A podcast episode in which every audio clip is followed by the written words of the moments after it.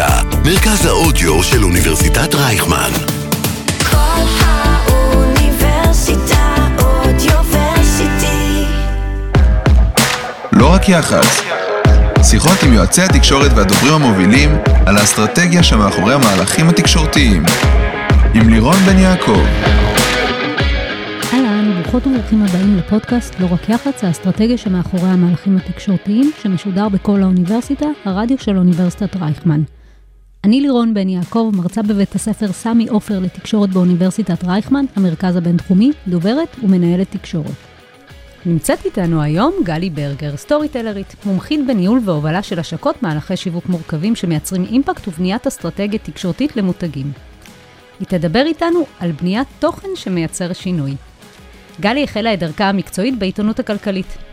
היא התחילה כרכזת כתבים בדה מרקר, ומאוד מהר הפכה להיות כתבת השיווק של העיתון. היא הייתה חלק מצוות ההקמה של כלכליסט, בו היא ערכה וכתבה על שיווק, פרסום ומדיה, מה שנקרא פוש, ובשנת 2010 הצטרפה לסופר פארם. כן, היא עשתה את המעבר מעיתונות לצד של הלקוח של הארגון. היא הקימה בה את מחלקת הדוברות כחברת הנהלה. בינואר 2023 היא החלה את דרכה העצמאית, ומאז היא מלווה מותגים ואנשים לפתרון של מגוון אתגרים שיווקיים, ורצוי שיהיה בהם גם פוטנציאל של אימפקט. היי גלי. היי לירון. האמת היא שאנחנו מכירות כבר די הרבה שנים, ואיכשהו במקומות של אה, מעברים יוצא לנו להיפגש. מה זה די אה, הרבה? מיליון.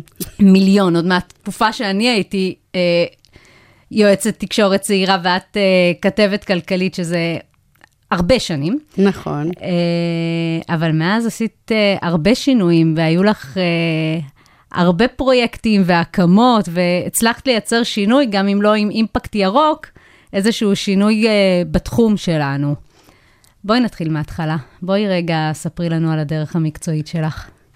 אה, אז הדרך המקצועית שלי התחילה עוד בימיי בצה"ל, הייתי קצינה בדובר צה"ל בפיקוד צפון, בימים שצה"ל עוד היה בלבנון, זה מסגיר את הגיל שלי, אה, אבל באמת, אה, אני חושבת שבגיל 19 קיבלתי את התפקיד עם הכי הרבה אחריות, לדעתי עד היום, זה אבסורד מה שחיילים מתמודדים איתו. Uh, הימים היו באמת ימי אסון המסוקים, אסון השייטת, אסון השרפה, uh, הרבה מאוד התמודדויות. ניהלתי אז uh, נציגות עם עשרה מש"קים. מי שהיה המפקד הישיר שלי לא גדל בתוך היחידה, לא היה מאוד uh, מעורה ומעורב. ובעצם הייתי דמות מאוד uh, מרכזית שם, גם מול הכתבים, הכתבים הצבאיים, גם מול uh, כתבי הצפון. וגם מול uh, הקצונה הבכירה בפיקוד, uh, אמירם לוין הזה היה אלוף, ארז גרשטיין, uh, זיכרונו לברכה, היה מפקד יק"ל, ומח"ט גולני קודם, גדי איזנקוט. uh, התחלת גבוה. התחלתי גבוה, כן, התחלתי להיות, מ- מראש הייתי הילדה עם הגברים uh, המבוגרים מסביבה, מה שהמשכתי uh, גם אחר כך. השתחררתי, הייתה לי עוד התלבטות אם להישאר בתור קצינת נפגעים. אה, מישהי שכנעה אותי לא לעשות את הדבר הזה. עד היום יש לי איזה אישיו עם אה, ליווי משפחות ואנשים שמתמודדים עם אה, מוות ועם אה, חולי. טסתי לדרום אמריקה, חזרתי, התחלתי ללמוד אה, יחסים בינלאומיים ומנהל עסקים באוניברסיטה העברית. היה לי חלום לעבוד באו"ם. עדיין לא היה תקשורת בתקופה ההיא. היה, היה תקשורת, לא עניין אותי תקשורת. אני זוכרת שעודד בן עמי, אז, ש... רגע, אז איך הגעת לזה בצבא? בצבא? בצבא פשוט, אה, אני רציתי להיות מש"קית ת"ש, ואימא שלי לא הסכימה. ואז אה, זה היה קד"צים, הקורס קדם צבאי, ואבא שלי אמר לי, אולי תלכי לדובר צה"ל. הוא היה מורה לנהיגה, נתן לי לדבר עם איזה תלמידה שלו שהייתה בדובר צה"ל. אמרתי, יאללה, בסדר. אה, וזהו, והתקבלתי, ואז אה, גם יצאתי לקצונה, עודד בן עמי שכנע אותי לצאת לקצונה. אה, והחזרה, בהתחלה הייתי בעזה, הייתי באוגדת עזה, כשגם עוד היינו בתוך עזה, הייתי על איזה פריקאסט ב- ליד ח'אן יונס, מסתכלת על הים של עזה, הולכת לאכול בורקס בנווה דקלים, מטיילת לי אל כפר דרום, באמת, הייתה תקופה הזויה מארץ ההזיות, אבל היה מאוד מאוד משעמם שם, והעבירו אותי לצפון, וזהו, וזה היה הניסיון התקשורתי שלי. ועודד בן עמי בעצם אמר, אה, ובצדק כנראה, שבשביל להיות עיתונאי אתה צריך שקל וחצי, שקל לפנקס, חצי לעיפרון, ובכך אה, תמה הכשרתך. אה, אז לא ראיתי שום סיבה אחרי שירות בדובר צה"ל אה, ללמוד אה, תקשורת, וגם לא רציתי להמשיך לעסוק בתקשורת, היה, קיוויתי להגיע לאו"ם, לא- אולי למסלולים דיפלומטיים, או לחילופין לצד של ה business, של ה marketing, של לנסוע ברחבי העולם עם נעלי עקב וחצאיות עיפרון וטרולי. מה קרה בסיום הלימודים, התואר הראשון? סיום הלימודים היה משבר כלכלי של 2003, ומצאתי את עצמי מוכרת בגדים ברזילי.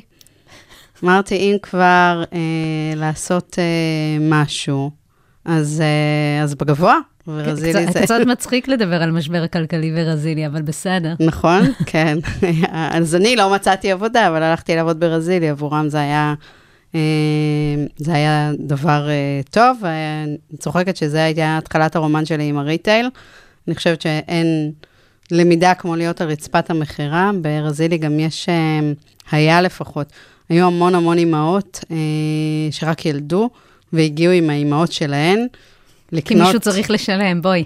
לא, כי מי, כי הן בקושי הלכו, לקנות בגד לברית.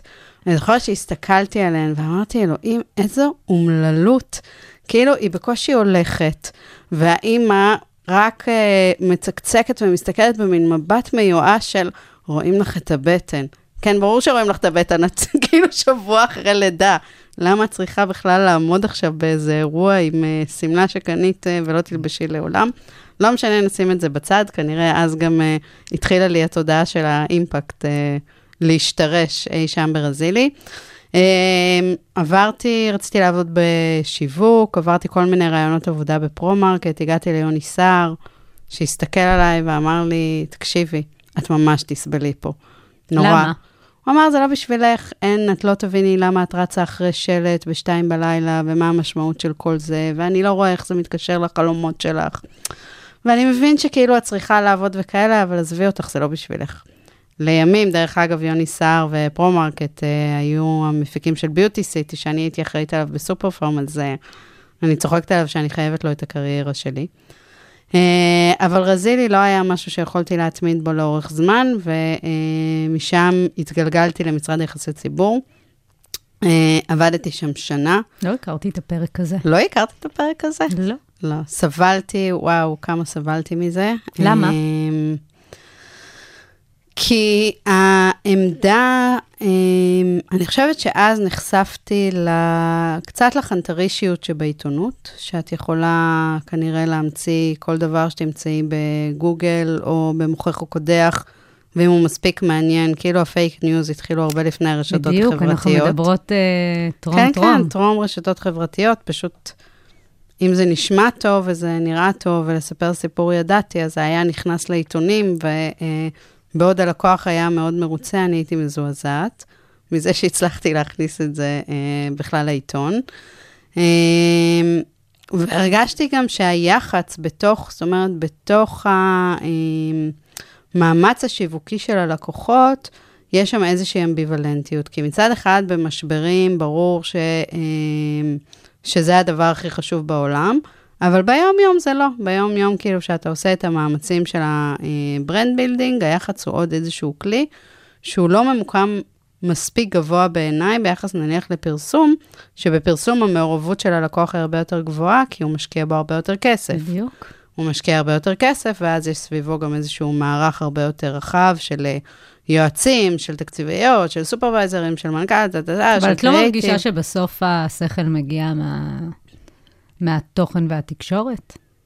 אני מרגישה שהשכל לגמרי מגיע מהראייה הרחבה ומהיכולת לספר סיפור, אמ, ואני חושבת שיש בעולמות היח"צ והתקשורת אנשים שהם אנשים מבריקים. זאת אומרת שמישהו שם הוא באמת, אה, הוא באמת טוב, הוא מבריק. אה, אבל לא, זה מעורב, השכל אה, מגיע מכל מיני, אה, מכל מיני מקומות. אז אחרי שנה ביחד, אחרי שנה ביח"צ עברתי לעיתונות הכלכלית, ושם הרגשתי שמצאתי בית. זאת אומרת, הרגשתי שמצאתי עולם של תקשורת שהוא באמת מעניין אותי, כי באמת קורה. הריבית עולה או יורדת.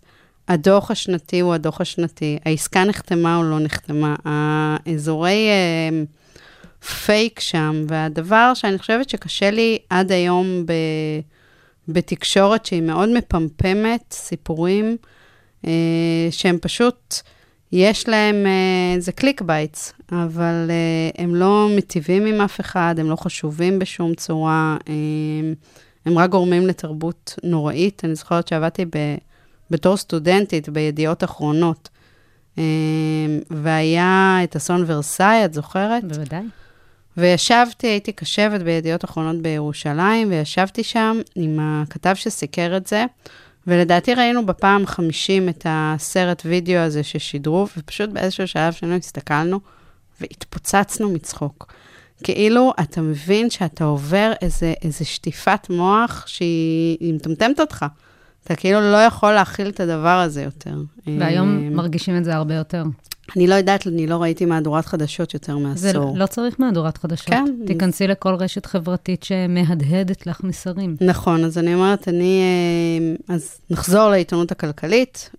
התאהבתי בה, גם היה שם שוב הרבה מקום ל marketing, שזה תחום שאני מאוד אוהבת ונמשכת אליו אה, במשך הרבה שנים.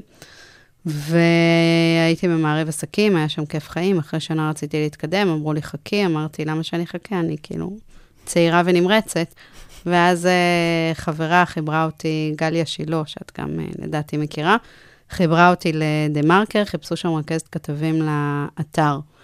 אה, זה היה תפקיד מומצא, לא היה בו שום צורך, לא היה לי מה לעשות, עישנתי את נפשי ואת ריאותיי למוות על הגג של שוקן 18 אה, במשך חודשיים, ואז קרו כמה דברים. אחד, הדס גולדשטיין, כפרה עליה, שהיום היא ב-on-life, זיהתה שאני לא מוצאת עצמי, לקחה אותי לשיחה, לקחה את uh, גיא רולניק ואיתן אבריאל לשיחה, אמרה להם, חברים, זה לא, זה לא.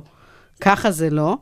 והדבר השני הוא שהרכזת של העיתון התפטרה, ובעצם גם מירב ארלוזורוב, שאז הייתה עורכת, וגם סמי פרץ, שהיה הסגן שלה, וראו אותי כל יום בישיבות בוקר ובישיבות אורחים, אז הם כאילו זיהו את הפוטנציאל, והכניסו אותי לתוך המערכת של העיתון המודפס, להיות רכזת כתבים שם, ואז כאילו עפו לי, כאילו נפתחו לי כל הצ'קרות, גם של הניהול, כי זה היה בראש ובראשונה משרה ניהולית, צריך להוריד עיתון, צריך להחזיק דסק, צריך כאילו להזיז את כל הכתבים. בדה מרקר, גם למרות שהייתה רוח מפקד מאוד מאוד ברורה, החופש פעולה הוא עצום. לכתבים. לכתבים, לעורכים,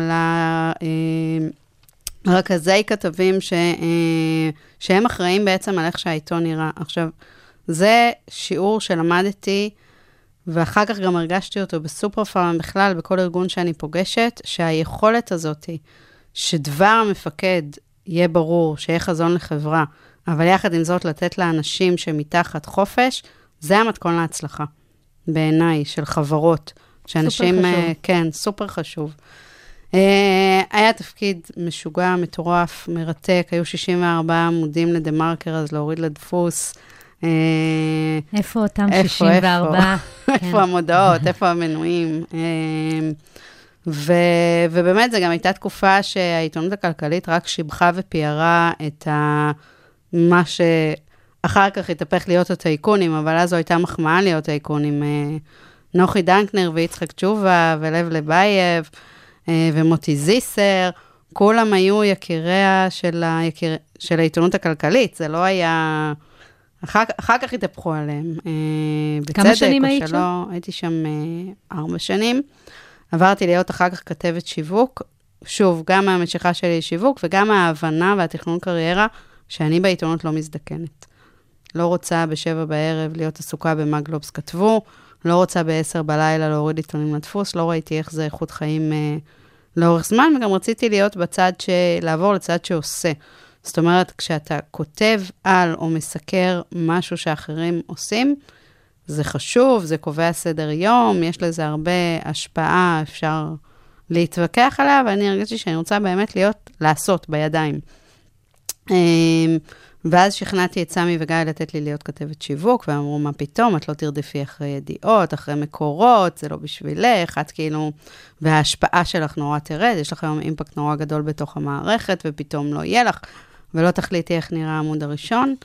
אה, ואמרתי להם, יהיה בסדר, כאילו, תסמכו עליי, אני גם הייתי ברמה האישית, היה איזה משבר אה, מאוד גדול שעברתי ברמה האישית, אמרתי להם, תקשיבו, אני לא מסוגלת להמשיך לנהל עכשיו דסק, ואני אני צריכה את ההצגה הזאת מול אה, מול גורמים אה, חיצוניים, ואמרו, יאללה, בסדר, ובאמת אה, עשיתי את המעבר והייתי מעולה בו,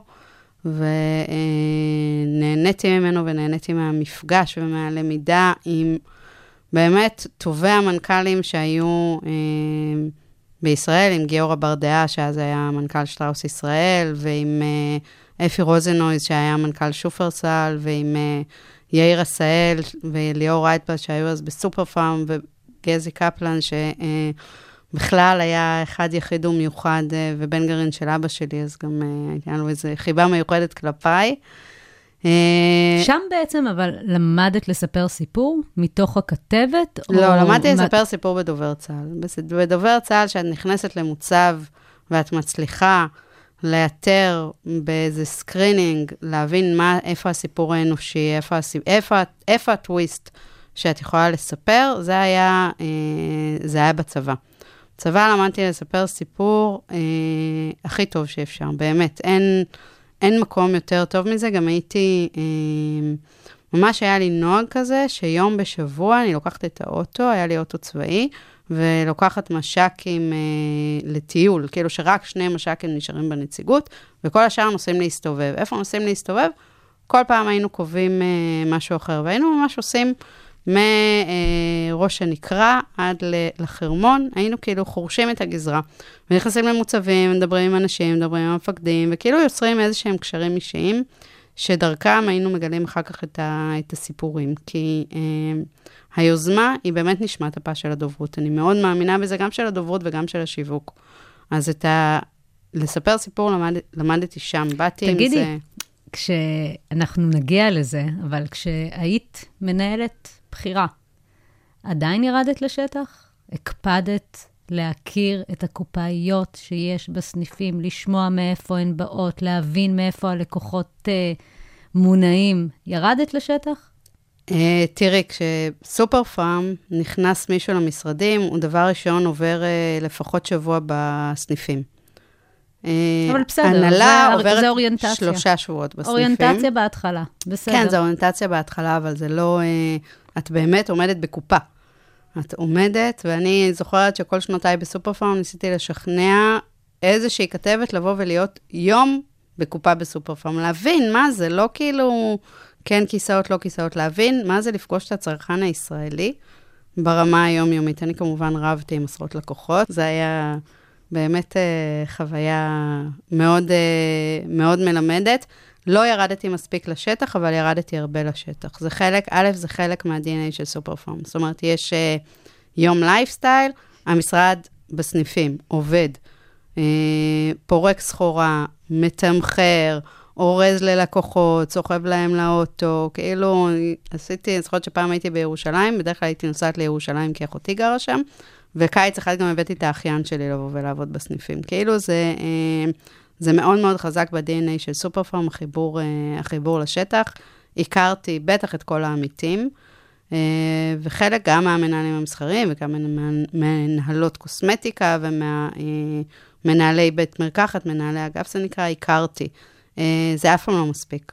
בטח את יודעת, ברגע שסדרי העדיפויות בחיים משתנים עם זה שמגיעים הילדים, ואת פחות. יורדת לשטח, אבל בשנתיים, שלוש הראשונות, לדעתי, פעם בחודש הייתי יום, בשט... יום בשטח. אז אחרי דה מרקר, אחרי דה מרקר, אה, ואחרי שהייתי כתבת שיווק אה, בדה מרקר, באה אליי גלית חמי, העורך של כלכליסט, ואמרה לי, בואי תקימי את אה, פרסום שיווק ומדיה בכלכליסט. בעצם כשהעיתון רק הוקם. כשהעיתון רק הוקם, הייתי הבן אדם החמישי בעיתון, בכלל לא הייתה אז המערכת אה, ברמת החייל, היה איזה בניין אה, כזה בתל אביב ליד יד חרוצים. אני זוכרת את הפגישה הראשונה בינינו, ישבנו בדיקסי. ובאמת עזבתי את דה מרקר בלב מאוד מאוד כבד, עם הרבה אה, דמעות ובכי, אבל גם זו הייתה הזדמנות מאוד גדולה עבורי, וגם זה היה אה, קפיצה מאוד משמעותית בשכר. כאילו לא מדברים על זה, ועבור נשים זה כמעט לא לגיטימי להגיד את זה, אבל מאוד עניין אותי מגיל צעיר להרוויח הרבה כסף. חשבתי שזה, אה, שיש איכות חיים מסוימת שאני מאחלת לעצמי, ויש אה, ערך לשכל שלי וליכולות שלי ולחריצות שלי, ומאוד היה לי חשוב לא להרגיש underpaid עד היום. אה, זהו, אז עברתי לכלכליסט, הייתי שם שנתיים, אה, ייסדתי את פוש. היית בכלכליסט רק שנתיים? הייתי בכלכליסט רק שנתיים. איזה כן. קטע? טוב, למה זה נראה יותר? כן. אה, לא, הייתי בכלכליסט רק שנתיים, הרגשתי את, ה... את הסוף. אה, באמת שמיציתי מיציתי את העולם הזה, אני ממש זוכרת רגעים שחשתי שאינני יכולה יותר אה, להתעסק. אגב, במקומות שזה הפך להיות אה, מגעיל. אני זוכרת שליעד כהן, מנכ"ל תנובה, שהיה אז, אה, התפוטר, זהבית כהן אה, סיימה, סיימה את מערכת היחסים איתו, ואני כתבתי פרשנות, שלפעמים זה לא עובד, לפעמים מערכות יחסים לא עובדות, ו, אה, וזה בסדר, ומותר לה, והיא בעלת הבית, והוא היה הרבה מאוד שנים, ו, וככה זה בחיים, שזו פרשנות נורא משעממת, את יודעת, היא לא מביאה שום דבר ג'וסי ושום דבר... אה, ממה שקרה באמת. עכשיו, מה שקרה באמת, אין לי מושג.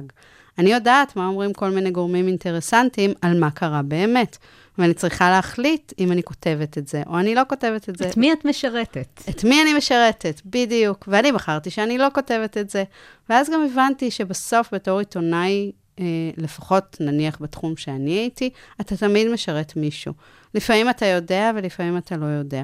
ופשוט רציתי להפסיק עם זה. לא רציתי להיות יותר בגלגל הזה, זה גלגל שרציתי לצאת ממנו.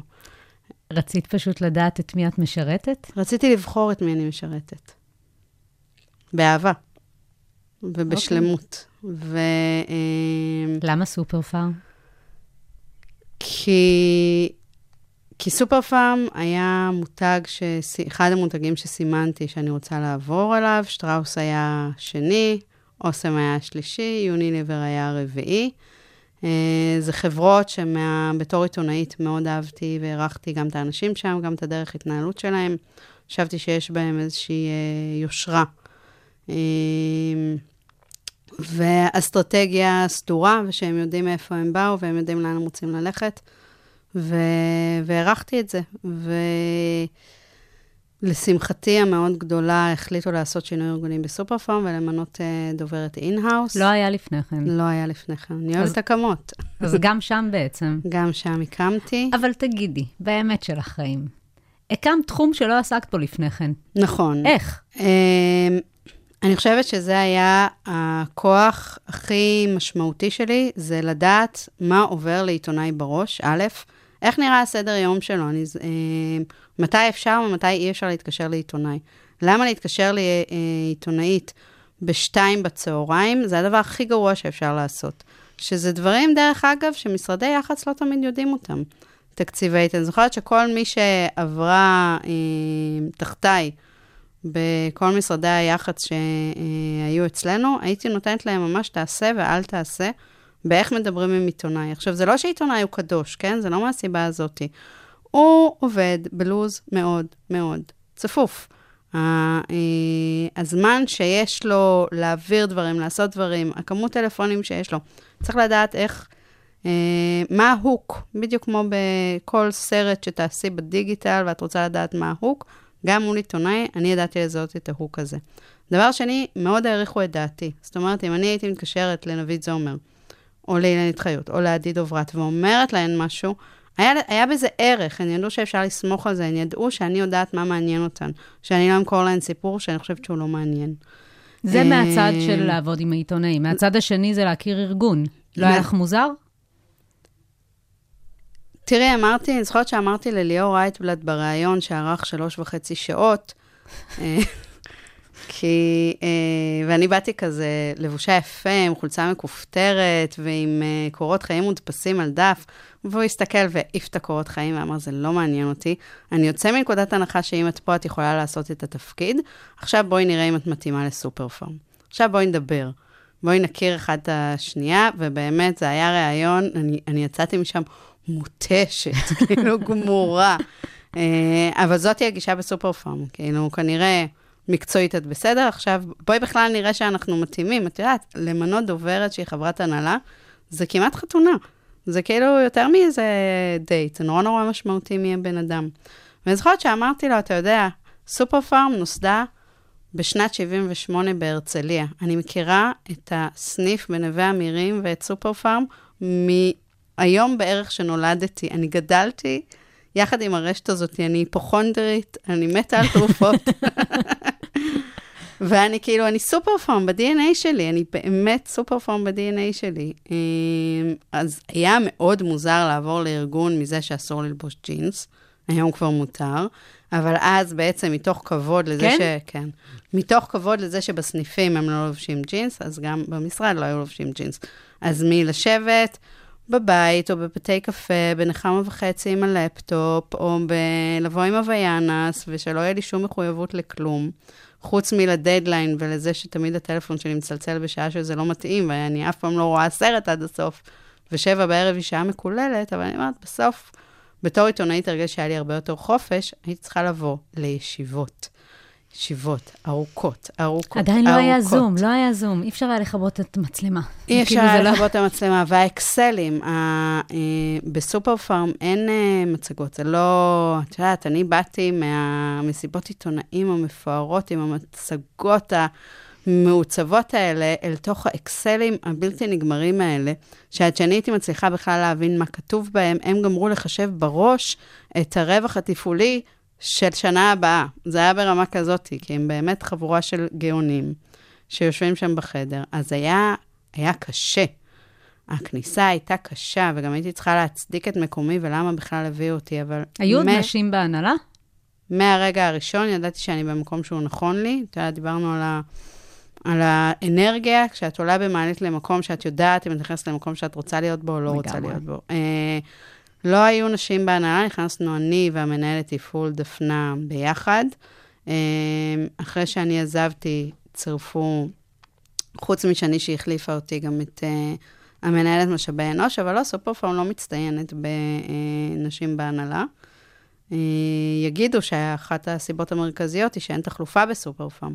אני הייתי כמעט 12 שנה בסופר פארם, וזה נחשב ממש קדנציה קצרה. תגידי, את בעצם, אם לרגע בחצי משפט אה, אה, ובתבניתיות, אני אסכם את זה, עברת מכתבת לארגון, והיום את עצמאית. היום אני עצמאית.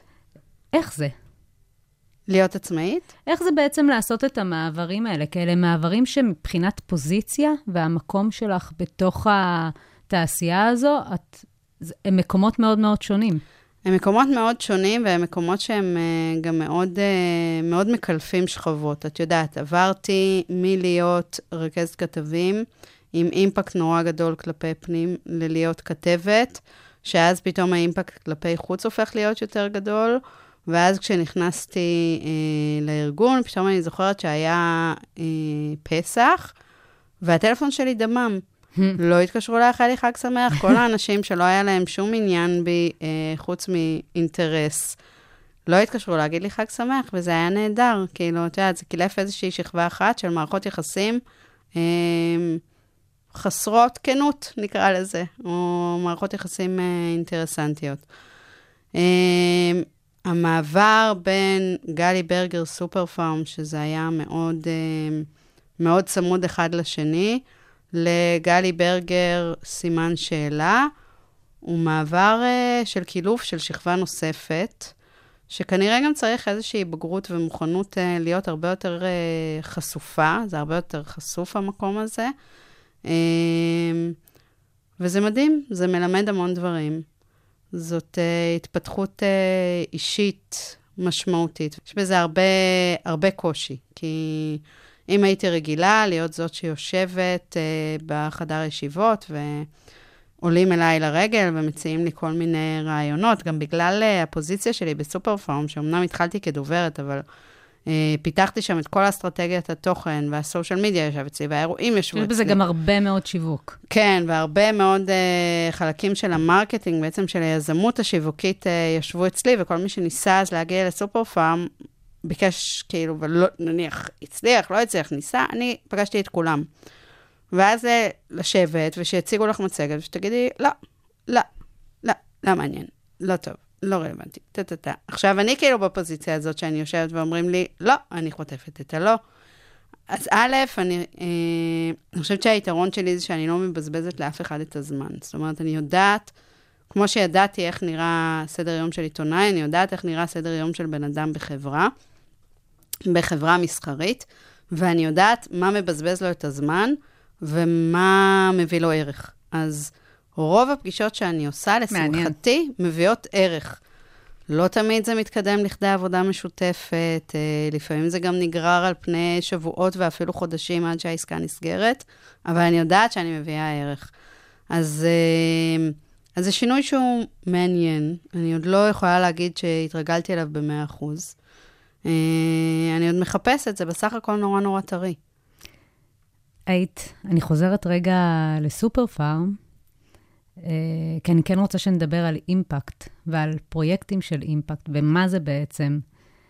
אה, את למעשה ייסדת והובלת את כל תפיסת התוכן של סופר פארם, את ההתנהלות ברשתות החברתיות, מהלכי שיווק שמייצרים אימפקט, ואני חושבת שסופר פארם היא דוגמה מאוד מאוד טובה לזה. אה, אני חושבת שאחד המהלכים שהכי מזוהה איתך, אני כאילו, יש לי תמיד את זה, את ה visual שלך גם בראש, זה מרוץ הנשים של, אה, ש, של אה, סופר פארם, Life Run. באמת? למה דווקא זה מעניין? לא יודעת, אני כאילו, כי זה משהו שאני עוקבת אחריו, ויש לי את הנשים שרצות, יש לי אותך כאילו... רצת מציגה- יש- פעם במרוץ הזה? מעולם, מעול... בואי, הייתי ש... באמת עצלנית אה, בתל אביב, אה, לרוץ זה אומר אה, לוותר על דברים אחרים. אה, אבל בואי רגע נדבר על זה. מה זה מהלכים שמייצרים אימפקט? ואני אגיד עוד משהו קטן על זה, אני חושבת שבתקופה שאת היית שם, כל המותג הפרטי בעצם של לייף קיבל תקשורתית, שוב, אני מדברת, אה, אני מדברת מבחינת החשיפה ומבחינת תדמית, הוא קיבל כיוון אחר. אני... נכון, הוא קיבל... משהו שלא אמרנו, זה שסופר פארם היו גם לקוח שלי באיזשהו נכון. שלב, אז אני כן יודעת, כאילו, מבפנים, מה זה היה המותג הפרטי. לייף הפך להיות uh, ברנד. הוא לא, כן, הפך, הוא לא היה אה, מותג פרטי. הוא לגמרי הפך להיות משהו בפני עצמו. אז שנייה נעשה רגע אה, איזשהו סדר. א', התקופה והתקופה שאת גם עבדת, וגם את בעצמך היית איזושהי יזמית, כי את בעצם היית אחראית לא על הניהול רק של התקציב של סופר פארם במשרד, אלא הקמת בעצם את התחום של ה social שם, של נכון. המענה של ה social.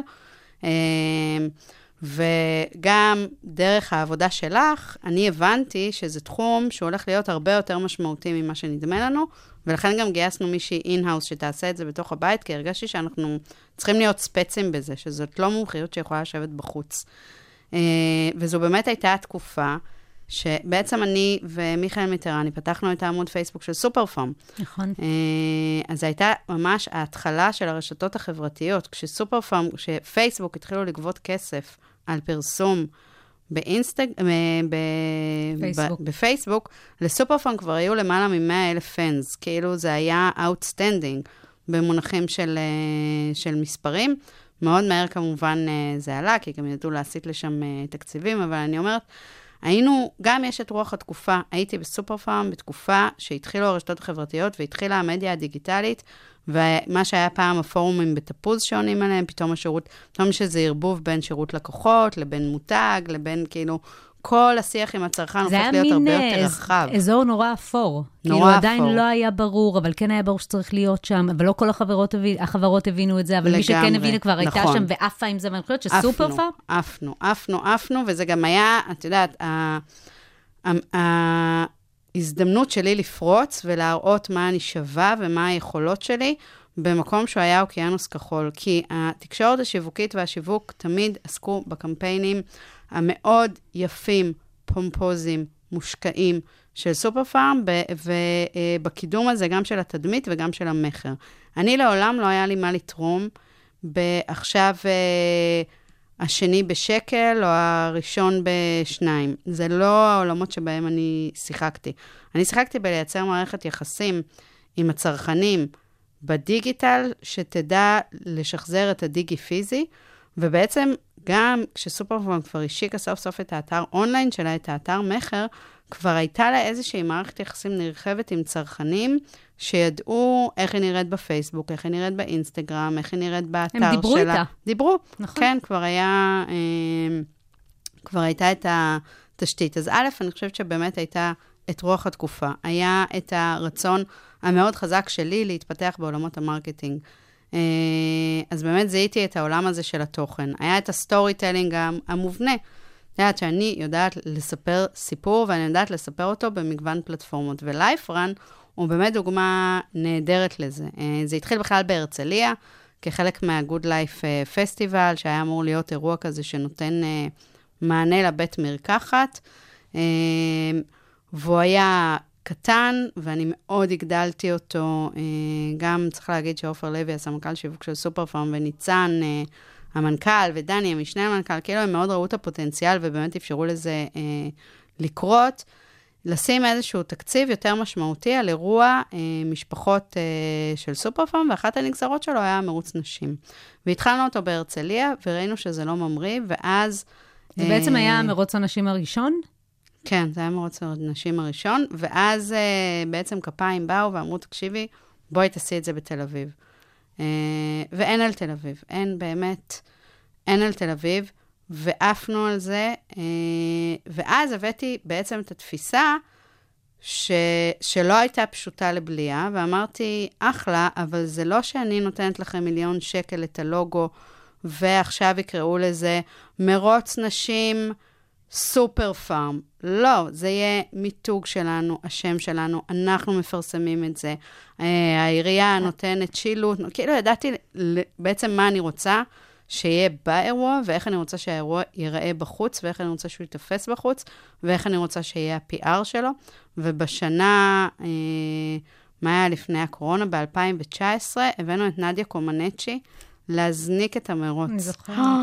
עכשיו, א', לי בתור מתעמלת, הייתי מתעמלת תחרותית בילדות, אמנם בהתיימנות אמנותית ולא בקרקע, אבל לבלות עם נדיה קומנצ'י. שלושה ימים היה אחד השיאים של חיי. באמת, אני הייתי כל כך מאושרת, אני לא יכולה לתאר כמה אה, מעורר השראה זה היה, וכמה מדהים זה היה לראות נבחרות ובנות מכל הארץ שמגיעות עם הבגדי גוף והגולגולים המתוחים, לפגוש את נדיה קומנצ'י. זה מטורף. וזה עלה כלום כסף, זה היה הדבר המדהים, שלהבדיל מכל מיני אחרות שהבאנו, ברור. נדיה קומנצ'י עלתה כלום כסף, ועשתה אימפקט מדהים אה, מבחינת PR, וזה היה כיף חיים, ובאמת אין, אין עוצמה כמו לעמוד על הבמה ולראות 12,000 נשים. לובשות, אני זוכרת שגם בשנה שנדיה קומנצ'י באה, הלכנו על חולצות צהובות, וכולם אמרו לי, כאילו הבאתי לישיבת שיווק סחר את החולצות, ואמרו הצבע הזה, ואני אמרתי צהוב. ואמרו, מה פתאום, אף אחד לא תלבש את זה, ואמרתי, צהוב. למה צהוב? כי צהוב בלילה, במרוץ לילה, שזה צהוב זוהר, זה פשוט בולט בצורה מטורפת. וזה מהמם, זה פשוט, ואני גם אוהבת צהוב, וזה היה הסבע האהוב על אימא שלי, והחלטתי צהוב. ולפעמים גם לנשים מותר להיות אה, כאלה, אני החלטתי. אז עשיתי, אני החלטתי על הצהוב הזה, ו, אה, וזו באמת הייתה שנה מדהימה. ואני חייבת להגיד שאני לא מרגישה שזה הפרויקט שהכי מזוהה איתי. אה, אני חושבת שהכי מזוהה איתי זה סופר פארם Young, שזה קהילת הצעירות של אה, סופר פארם, שאם את מדברת על אימפקט, אז אני אחזור רגע ל LifeRun. ב LifeRun יש את האימפקט של לתת בעצם לנשים, התמקם, התמקמנו כמרוץ הראשון. אוקיי? Okay? מה זה אומר אימפקט מבחינתך? מבחינתי, וואו, אימפקט אומר מיליון דברים, בסדר? מבחינתך. בגדול, בגדול מבחינתי, זה, אה, זה להזיז את המחט לכיוון חיובי, עם במה? השפעה חברתית ועם השפעה אישית, אוקיי? מה זה השפעה אישית? השפעה אישית זה השפ... מי העובד ואיך מתנהלים בחברה, ואיך נראית קליטה של עובד ואיך נראית עזיבה של עובד, ואיך אה, נראה היום-יום שלו, זה סוג אחד של אימפקט. וסוג אחר של אימפקט זה באמת על אה, לקוחות, שאת נותנת ללקוחה מרוץ שהוא איכותי, והוא הפעם הראשונה שהיא קמה מהספה ורצה ארבעה קילומטר, כי אמרת לה, זו לא תחרות, מבחינתי תלכי, תלכי, תלכי תרוצי. ואת רואה פתאום נשים ערביות, ונשים דתיות, ונשים שלא בא להן לרוץ בנייט רן עם כל היפים והיפות של תל אביב, או במרתון אה, שיש בו מיליוני אדם, עשית אימפקט, עשית טוב, את מסתכלת להן בעיניים שהן חוצות את קו הזינוק, ואת יודעת שנתת להן חוויה שהן לא ישכחו. וזה מדהים גם למותג וגם לאנשים. והן קושרות אותה לסופר הן פארם? קושרות אותה לסופר פארם. אחר כך בודקים את זה בסקרים. אה, את יודעת, תמיד הייתי, היה לי נורא חשוב להצדיק את המהלכים האלה ולהראות שיש להם השפעה תדמיתית ושזה לא רק כאילו יפה. אני בכלל אומרת שיפה זה לא ערך. על להזיז, לראות לאן המחט זזה, זה משהו שהוא מאוד uh, משמעותי מבחינתי, ולהראות שזה הביא איזושהי תועלת למותג. אז תמיד אחרי אירועים ואחרי כל דבר שעשיתי, הייתי, הייתי עושה סקרים והייתי מודדת אותם, והייתי מציבה לעצמי יעדים ואיפה צריך להשתפר. כי באמת, בסוף זה, זה חלק מתקציב שיווק של חברה מסחרית, וזה בסדר, גם אני הרגשתי, ואני חושבת שאולי זה השילוב. לבוא ולהגיד, היי, אנחנו חברה מסחרית, אנחנו רוצים להרוויח כסף. בוא, בואי נסכים במערכת היחסים בינינו, ש, אה, שבסוף, בשביל זה אנחנו כאן. ככה אנחנו אה, נועדנו, נועדנו להיות. אבל אנחנו גם רוצים לקחת את הכסף שלנו ולעשות איתו טוב. ולעשות איתו דברים טובים. ובעיניי, כאילו חברות עוד לא לגמרי מרגישות מספיק בנוח עם האמירה הזאת, ואז זה הולך לכל מיני מקומות שהם green wash, לכל מיני מקומות מתקבסים כאלה. אני חושבת שבכלל במערכות יחסים שהן כנות, גם בין אנשים, גם בין מותגים ללקוחותיהם, הכנות מפרקת הרבה מאוד התנגדות. אה, אני חושבת שראיתם את זה, את חווית את זה בטח במשבר של הסלמונלה, אני חושבת שהייתה כנות, אה, ו, וזה דבר שהוא חשוב ב, בכל מערכת היחסים. אז, אז אני אשאל שאלה בהקשר הזה. אז איך מייצרים את החיבור הנכון בין המותג לבין האג'נדה? א', צריך למצוא נושא שהוא לא נושא לעוס, בסדר? צריך למצוא בגלל שאת רוצה גם שתזכי לאיזושהי אה, תהודה ותזכי לאיזשהו זיהוי עם התחום, אז צריך או ראשוניות, או חדשנות, או למצוא אזורים שהם אזורים פורצי דרך. לדוגמה, נניח האקדמיה לביוטריות, ש... אה, שעשינו ב-2016, שרק התחילו יצרניות התוכן אה, ביוטיוב, ואנחנו חזרנו מברנדלב אה, של גוגל בפריז, וישבתי עם יוסי לובטון, ואמרתי לו, אה, בוא נעשה אוניברסיטה. כאילו כולן עכשיו רוצות להיות אשלי, אז בוא אנחנו נלמד אותן איך אה, להיות אשלי. עכשיו, על פניו את אומרת, מה האימפקט בזה? מה, איזה, איזה משמעות יש לזה? בסדר, נחמד. עכשיו, עשינו את זה ביחד עם גוגל, אה, ייצרנו מכל מפגש כזה איזה פיסת תוכן, שאחר כך קידמנו אותה, אה, הייתה זוכה, יצרנו מערכות יחסים, אבל את אומרת, מה, מה האימפקט? בסוף, אם את מאפשרת למישהי, שזה החלום שלה, אנחנו יכולות לאהוב את החלום הזה, אנחנו יכולות פחות לאהוב אותו, אבל שזה החלום שלה וזה מה שמעניין אותה. נותנת לה את הכלים לעשות את זה, נותנת לה את סופר פארם כפרטנר, לקדם את האג'נדה שלה. אז עשית אימפקט, בעיניי לפחות. ואז זה היה אז, גם זכינו על זה באפי ובקקטוס, זה היה מאוד מאוד חדשני. לא, אה, לא היה כזה לפני, ובגלל זה גם קיבלנו את הבולטות. נושא אחר, הפוך לגמרי, היה מעולמות בריאות הנפש. אני זוכרת את זה. הסטיגמטין. Okay. הפרויקט האחרון, פרויקט הפרידה שלי מסופר פארם, זה מצחיק, כי את uh, האקדמיה לביוטריות uh, כבר לא הייתי בהכרזה כי ילדתי, הייתי כאילו עד, כמעט עד הסוף, uh, וסטיגמטין כבר הייתי בחופשת לידה, זאת אומרת, שהוא יצא כבר הייתי בחופשת לידה, ראיינו אותי ל... Uh, 12 למטה, בקורונה. למטה ליד הבית, כשהקטנה שלי, לדעתי, הייתה בת שלושה שבועות בערך. אבל הבחירה האמיץ... רגע, תספרי רגע על ה... אני... סטיגמטין היה מהלך שנעשה ביחד עם uh, גאה, עם אגודת הידידים של המרכז לבריאות הנפש גאה, והמטרה שלו הייתה לעזור להיפטר מהסטיגמה על מחלות נפש. מסירים את מחסום הבושה. עכשיו, כשאני באתי לפרופסור גיל זלצמן לגאה, בכלל רציתי להמשיך, טיפלתי בעולמות בריאות האישה, ורציתי לעשות משהו על דיכאון אחרי לידה. שעד היום אני מבואסת שאף מותג לא עשה את זה. אם מישהו שומע אותי, יש לי ממש תוכנית סדורה בראש, מה צריך לעשות עם דיכאון אחרי לידה, תרימו את הכפפה. ואז הוא שכנע אותי ש, שבסדר, דיכאון אחרי לידה, בואי נשים את זה רגע בצד. הבושה מהתמודדות עם מחלות נפש היא באמת אה, מעכבת טיפול. ומחרבת את חייהן של המשפחות, וזה מה שצריך לטפל בזה, לעשות איזושהי נורמליזציה, ופוגעת בתקציבים של אה, מחלקות בריאות הנפש. והוא לקח אותי לסיור uh, בגאה, באמת, אחת החוויות המטלטלות, יצאתי מגאה, הרמתי טלפון לניצן, המנכ"ל, אמרתי לו, ניצן, אני קובעת לך פגישה בגאה, הוא אמר לי, מה עשיתי רע? אמרתי לו, אני קובעת לך פגישה בגאה, אני, שם, שם טמון המהלך uh, הבא שלנו. אמר לי, בסדר, יצאנו מגאה, הוא אמר לי, מה את רוצה? אמרתי לו, מה אני רוצה? הוא אמר, אה, תגייסי לזה כסף, כאילו מימון בפרו בונו וכאלה. אמרתי לו, זה לא יקרה, אנחנו נשים על זה כסף, ואני אגייס פרו בונו, אבל אנחנו לא נעשה את זה רק כאילו כ... אנחנו סופר פארם, זה לא תגידי, יקרה. אבל איך זה יתחבר לחזון, לייעוד של סופר פארם? סופר פארם היא מובילה את עולמות ה beauty והבריאות. וזה הבריאות, בריאות הנפש, זה חלק מבריאות. ובאמת האתגר היה לחבר את זה לסניפים ולחבר את זה לבית המרקחת. ישבנו עם אה, באומן להמון, היה כאלה טרייבים שהם אה, עשו, שהם גייסו את כל האנשי קריאיטיב אה, לחשוב על זה, ואני הגעתי לכל tribe. אגב, גם באקדמיה לביוטריות אני ניהלתי, וגם ב Beauty City, וגם בכל פרויקט שאני הובלתי, אני מנהלת אותו מאוד tight, כי הוא חדשני, והוא חדש, ולא עשו את זה קודם. גם זו הדרך לנהל את הדברים האלה. נכון, אבל ברגע שאתה עושה איזשהו scale-up, אתה לא יכול לנהל את הכל. מצד אז, אחד. אה, מצד שני, אם זה משהו שאת חתומה עליו, וזה משהו שהוא חדשני, כמו שאת אומרת, זה לא יכול להיות רק מלמעלה. נכון, זה לא יכול להיות רק מלמעלה, ו- ובאמת זה, זאת הדרך לעשות, uh, מישהו הגדיר אותי שאני שכירת חרב, כאילו לפרויקטים uh, מיוחדים, שאם צריך רגע לעשות כזה, אז זה באמת צריך מישהו שיהיה... uh, על הדברים. על הדברים.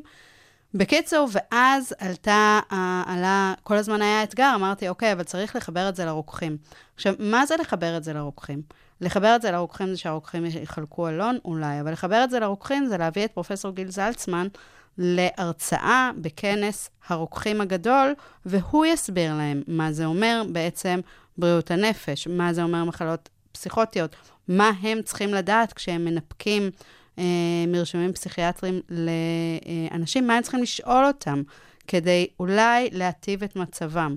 זה מבחינתי אימפקט, את מבינה? זאת, כאילו, אם הדברים הם לא חודרים למטה ואז עולים למעלה, אין להם משמעות. זאת אומרת שזה חלק ממהלך שהוא מעבר למודעה בעיתון. הוא זה מהלך מעבר למהלך. שהוא עם הוא, עומק. הוא עם עומק, הוא מהלך שהוא חודר להרבה לעומק. יעד. נכון, הוא חודר לעומק, ואז, ורק מתוך העומק, הוא עולה למעלה. כי איפה שאין שורשים, אז העץ לא יכול לצמוח. אז היה באמת... רק מתוך העומק את בעצם יכולה להבין מי הם כל בעלי העניין שצריכים נכון. להיות חלק מהדבר הזה.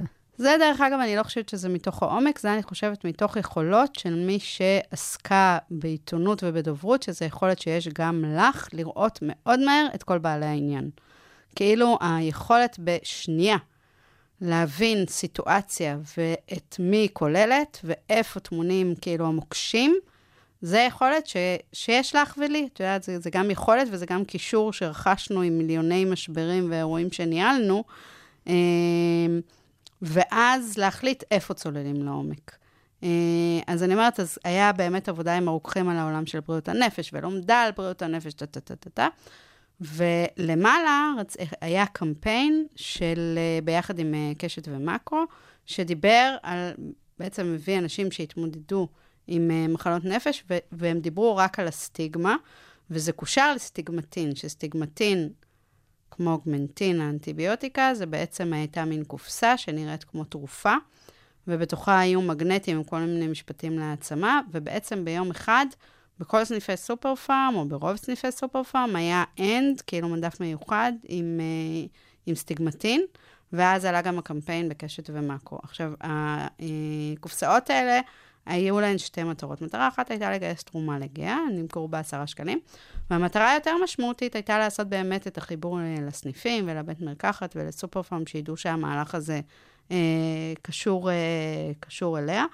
כאמור, אני הייתי בחופשת לידה, והמהלך הזה עלה בקורונה, שהקורונה היה זמן מאוד, אה, עם הרבה עלייה במחלות אה, נפש, ובהתמודדויות נכון. נפש, אבל מצד שני, עם מעט מאוד זמן שאנשים בילו בסניפים.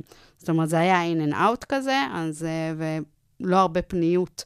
ל, אה, לרכישות של תרומות וכולי, אבל זה מהלך שזכה להרבה מאוד אה, אימפקט והרבה מאוד יחסי ציבור, והיה מאוד ויראלי.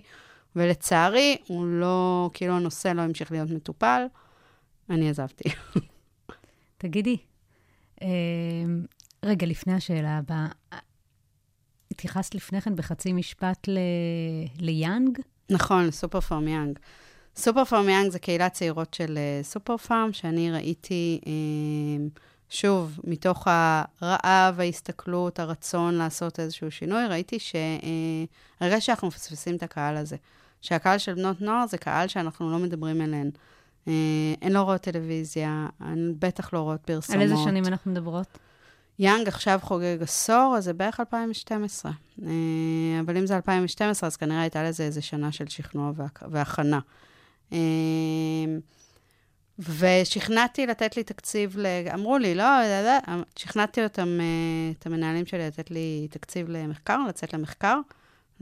ובמחקר כמובן ראו שצדקתי, ואמרו, טוב, בסדר. זה די מדהים איך בתוך ארגון צריך כל הזמן לשכנע, לשכנע. יש דברים שאת יודעת מבפנים, זה הדבר הנכון, אני רואה את הכל מסביב. אבל עדיין. נכון, אבל אני חושבת שעל פי רוב, באמת מעטים הדברים שלא הצלחתי, שלא הצלחתי לשכנע בהם. אה, אבל כן, צריך, אתה כל הזמן צריך למכור, אתה גם בתוך ארגון. לגמרי. כל הזמן צריך למכור, גם עכשיו, את יודעת, שאני מוכרת את עצמי כעצמאית. אז כן, אני כל הזמן צריכה למכור. אה, ואז הלכתי ליניב ויצמן, לטינק, ואמרתי לו, אני רוצה לעשות משהו עם בנות נוער, והוא עף על זה, אבל היה... א', הייתה לי איזושהי דילמה מוסרית. זו שאלה. עד כמה לגיטימי לפנות לצעירות? בדיוק, הייתה לי פה דילמה מוסרית. אז אני אומרת, הייתה לי, כאילו, עם כל הנושא הזה, דילמה מוסרית, איך אני רוצה לבוא אליהן. האם אני רוצה לבוא אליהן עם הצעות מכר? האם אני רוצה לבוא אליהן עם מה? וישבתי עם יניב, שלהפתעתי, דרך אגב, הסתבר להיות בן אדם מאוד מוסרי בעצמו. זאת אומרת, כי את יודעת, הציפייה שלי הייתה, משרד פרסום לבני נוער וכאלה, זאת אומרת, זו סוגיה מורכבת שהוא מחזיק אותה כל הזמן, גם אצלו, ונוצר בינינו שיח מאוד uh, מפרה ופורה סביב הנקודה הזאתי. Uh, וא', אמרתי לו, אני לא רוצה קמפיינים, לא מעניין אותי לעשות קמפיינים, אני רוצה להקים קהילה. אני רוצה להקים קהילה של בנות נוער, שאנחנו נהיה איתן בקשר כל הזמן, ואני רוצה לתת להן uh, ערך, ואני לא רוצה להגיד להן לשים פס שחור או לא לשים פס שחור, וללמד אותן להתאפר או לא להתאפר, ואז הגענו לקונספט של share your beauty. שבעצם, תחשבי, אני מדברת איתך על 2012, אף אחד לא דיבר ככה. אחד, אה, ושתיים, לא דיברו את שיח הקהילות עדיין, כמו כן. שהיום מדברים, שזה מדהים. ואמרתי, אני, כאילו אמרנו, אנחנו רוצים, ל, ל, א', סופר פעמים מבוגרת מדי, אנחנו צריכים איזשהו תווך. אז לקחנו את היאנגיות, שזה היו כאילו המנהלות קהילה, המשפיעניות הראשונות, בסדר? יהיו... אה, מבפנים. מבפנים, מתוך כאלה שטים כבר עבדו איתם וכאלה, סימנו את היאנגיות, אה, שהיה באמת אחת-אחת ליהוק מדהים, כמובן היו מגוונות, הייתה מישהי עם בעיית שמיעה ודיבור כזה לא לגמרי פה, הייתה, כאילו לא לקחנו את השטאנץ של אה, הברביות, ו, ויצאנו לדרך עם, ה, עם הקהילה הזאת, שבסוף העוגן הזה של התוכן, אה, היה עוגן מרכזי, גם אם זה המשיך להיות, את יודעת, עם מתנות, נניח ולנטיין, איך תתני מתנה לוולנטיין? זאת אומרת, בסדר, את מוכרת בסוף בושם. אין דרך אחרת להגיד את זה, את מוכרת בושם. נכון. אבל את את יכולה עוד משהו. להשפיע על איך את נכון. מוכרת את הבושם הזה, ואם את מוכרת את הבושם הזה, בתוך זה שזוג מספר על איך הוא נפגש ועל מערכת יחסים, ואת נותנת לבנות נוער האלה איזושהי תקווה ואיזושהי השראה ואיזושהי דוגמה למה נורמלי, למה טוב, לאיך טוב נראה, אז אני הרגשתי שכאילו עשיתי אימפקט, אה, אימפקט טוב. וכל פעם להמציא את הגלגל מחדש, ולבוא עם עוד רעיון, ולהעלות עוד מדרגה, ול, ולייצר כאילו קשר מחדש, כי כל פעם נוספות לקהילה הזאת, והיא גדלה, ונמצאים איתה אנשים. אז זה בעיניי היה הדבר שהיה הכי מזוהה איתי, ועם הזמן זה גם הפכה להיות ממש פלטפורמה פרסומית לספקים. כלומר, הספקים, כשהם היו רוצים לפנות לבנות נוער, הם היו באים אליי, תעשי לי ביאן קמפיין. כמה יש שם היום? אין לי מושג. אני כאילו הפסקתי לגמרי לעקוב כי- אחרי זה. היום הם עובדים בעיקר עם uh, צ'קריות, שזה בנות שמקבלות מוצרים וכאילו מספרות אוקיי. עליהן, ויש לדעתי 100 צ'קריות. מדהים. ו... זה אה, המון. זה המון. כי זה תמיד היה האמונה אני חושבת שאף פעם לא נפלנו ביאנג לעולמות הפרזנטורים. בכלל סופר פארם לא, לא עובדת כל כך עם פרזנטורים, אבל גם ביאנג אף פעם לא נפלנו ל... תביא לי את ה-A-ליסטים. נערות אמיתיות. את הכי חמים בקרב הבני נוער, את אלה שהביאו לי את הכי אותנטי. הרבה עוקבים. אותנטי, אה, אפרופו מעניין, אימפקט. מעניין, אמיתי, כן, אמיתי. תגידי, לא לא מדגדג לך לפעמים לחזור אה, להיות אה, עיתונאית? אני נורא אוהבת לכתוב. אה, נכון. ולפעמים אני נכנסת לאיזה אה, טור אה, פה, טור שם. אבל להיות עיתונאית ממש ממש לא ממש לא. חוץ מזה, את יודעת, גם דוברת טובה היא גם, אני זוכרת ששי אליאש אמר לי את זה. תמיד צחקתי שהוא הסקופיונר מספר אחד בסוף של כל העיתונים. גם בתור אה, דוברת יכולה להישאר עיתונאית, וגם היום אני עדיין יכולה לזהות משהו ולשלוח לחברות שלי, כפי שהיו קוראים לזה, זה שימי לב ש... כדוברת אה, סופר פארם לא פעם התראיינת, אה, ואת כן היית חשופה. אה, עד כמה את חושבת שדוברת או דובר צריכים להיות בעצם הפרזנטורים של הארגון שלהם, להיות זה שמעביר את המסרים? באמת של החיים, אני כן. חושבת שהם ממש חייבים להיות, ולא סתם התעקשתי על זה. אבל את לא ו- אשת המקצוע. אה, והתעקשו על זה אה, גם בסופר פארם. זאת אומרת, הרבה פעמים, אם נניח, גם שינו לי את הטייטל מדוברת לראש מערך תקשורת ותוכן, כדי שיוכלו לבלוע את הצפרדע של אה, לראיין אותי. זאת אומרת, זו הייתה החלטה של ההנהלה ושל ניצן, שאני, שאני בפרונט. אני אשת מקצוע שנקרא תקשורת, ותקשורת זה מקצוע, ורק בישראל תקשורת זה לא מקצוע. וזה משהו שכאילו את מדברת איתי עליו, ואני, יוצא לי עשן מהאוזניים, כי כשהייתי צריכה לשכנע למה אני צריכה להתראיין, זה ממש טמטם אותי. כאילו, מה ההישג הגדול בזה שישב עכשיו בן אדם שלא עובר מסך טוב, שלא יודע לדבר, ובמקרה הוא גם מנהל את החברה. מה זה עוזר? באמת, מה הגליק הגדול בזה שהצלחת אה, להסיט את... אה, כאילו, מה, מה אתם רוצים? מה לעזאזל אתם רוצים? אתם עיתונאים, נכון? למה שמולכם לא יהיה בן אדם שהתפקיד שלו הוא תקשורת, זה מקצוע, זה בסדר, והוא גם במקרה, בסך הכל הייתי חברת הנהלת החברה 12 שנה.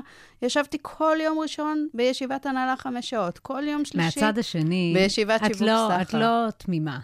בואי, בסוף את יכולה להבין למה כתב עיתונאי כן רוצה ש... את ההישג הזה של לשבת עם המנכ"ל. אין לי בעיה שישבו עם המנכ"ל כמה שהם רוצים, דרך אגב, ותמיד מאוד עודדתי את אה, ניצן, גם לעשות ביקורי מערכת וגם לשבת לשיחות עם, אה, עם. עיתונאים. וכשיש ראיון בעיתון כלכלי, ראיון עם המנכ"ל, זה ראיון עם המנכ"ל, אני לא יכולה להחליף אותו בזה. אבל כשיש משבר, אוקיי? או כשיש איזשהו אירוע, רוצים עזבי, גם, לשמוע את זה דרך שמנהל אגב, את זה. משבר קולוסלי, אבל אני חלק ממי שמנהל את זה. זה כאילו, אני חושבת שלעיתונות בארץ, נורא היה קשה לקבל את זה שהדובר הוא חלק ממי שמנהל את זה. אני, לצורך העניין, במשבר תקשורתי, הרבה פעמים הופכת להיות מנהלת האירוע, על פי שק דבר. אני אומרת עכשיו מה עושים, גם אם זה אומר מה עושים בחברה, גם אם זה אומר מה עושים מחברה, מבחינה עסקית. זה לא להבין את התפקיד. לא, זה לא להבין את התפקיד, וזה לא לתת כבוד לתפקיד, וזה באמת, אני חושבת שזאת אה, כמעט קטנוניות. אין לי, אין לי הגדרה אחרת, ו, אה, וזה גם משפיע בסוף על, על סוג האנשים שהולכים לתפקיד הזה, ועל איך שכל ה, העולם הזה נתפס, ובאמת, לשמחתי, לא דרך אגב שזה היה מסת אה, נפשי להופיע בטלוויזיה, כן? בסינק משדרות ההשכלה בתוכנית הכלכלית. אבל אני חושבת שהייתה בזה אמירה חשובה. אני חושבת שגם היה חשוב שב, שסופר פארם תציג גישה בפרונט, היה, היה לזה חשיבות, וזה קרה הרבה בגלל ההתעקשות שלנו. מה האתגר המרכזי בתפקיד שלך? ובתפקיד שלך, דווקא כ... כמנהלת תקשורת, איפה את רואה את האתגר המרכזי? כי אני חושבת ש... את יודעת, מתוך הדברים האלה, גם היום יש לך התמודדויות שנושקות. תראי, אני חושבת שהאתגר של אה, מנהל תקשורת הוא, א', לייצר best practices בתוך הארגון. שוב, מה שאני אומרת, שתקשורת זה מקצוע, אז אה, להעביר את זה גם לתוך הארגון, שיבינו שאף אחד לא יכול לדבר, לכתוב, לצייץ. אה, להגיב, להבין, להגיב, לחדד את המסר, לה- להבין מה אומרים ומה לא אומרים, נכון? להבין, להבין את זה שלא... אה, שזה מקצוע, ואתה לא במקצוע הזה. ואם אתה רוצה להיות, כאילו, משפיען, לדבר בשם החברה וכולי, בוא תקבל את הכלים אה, לעשות את זה. אז אני חושבת שלייצר בתוך החברה את המשמעת הארגונית הזאת, זה, זה אתגר אחד מאוד גדול. והאתגר השני הוא תמיד אה, להיות עם אוזניים פתוחות ו- ולזהות איפה, איפה מסתתר המשבר. כי מנהל תקשורת טוב יודע למנוע משברים. ולהיות מוכן למשברים האלה שהם יגיעו. יש מעט מאוד משברים שמצ... שהם מפתיעים. מעט מאוד. ואתה צריך להיות מוכן לזה. אנחנו ממש רגע לפני הסוף, אני אשאל אותך חמש שאלות קצרצרות, אה, ואני אשמח אם תעני לי. בקצרה, מה הלקח, אפרופו משברים, שלמדת מהמשבר הכי גדול שטיפלת בו? כנות, כנות וכנות. איזו טעות מקצועית עשית ומה למדת ממנה? אפרופו כנות, תהיי כנה. לא התעקשתי בסופר פארם שיהיה לי שיווק בטייטל, ולא התעקשתי מספיק על אה, סמנכ"לות. מה הייתה ההצלחה המקצועית הכי גדולה שלך? אחת. אני רואה את ה... לא כמה, אחת. אמ, כשגוגל הזמינו אותי לפתוח כנס שלהם. מטורף. מי האדם שלמדת ממנו מקצועית הכי הרבה? ניצן. מה הטיפ שלך עבור מי שרוצה להיכנס לתחום? לאיזה מכולם? לתחום התקשורת. תהיי עיתונאית קודם. עד כאן לא רק יח"צ האסטרטגיה שמאחורי המהלכים התקשורתיים. המון המון תודה לגלי ברגר. סטורי טלרית, מומחית בניהול והובלה של השקות, מהלכי שיווק מורכבים שמייצרים אימפקט, וואו, כמה אימפקט, ובניית אסטרטגיה תקשורתית למותגים. המון תודה. תודה, לירון. לא רק יח"צ. מוזמנות ומוזמנים להירשם כמנויים של הפודקאסט, לא רק יח"צ. אפשר למצוא אותנו באפליקציות הפודקאסטים ספוטיפיי. אפל וגוגל, ובאתר כל לירון בן האוניברסיטה. של אוניברסיטת רייכמן.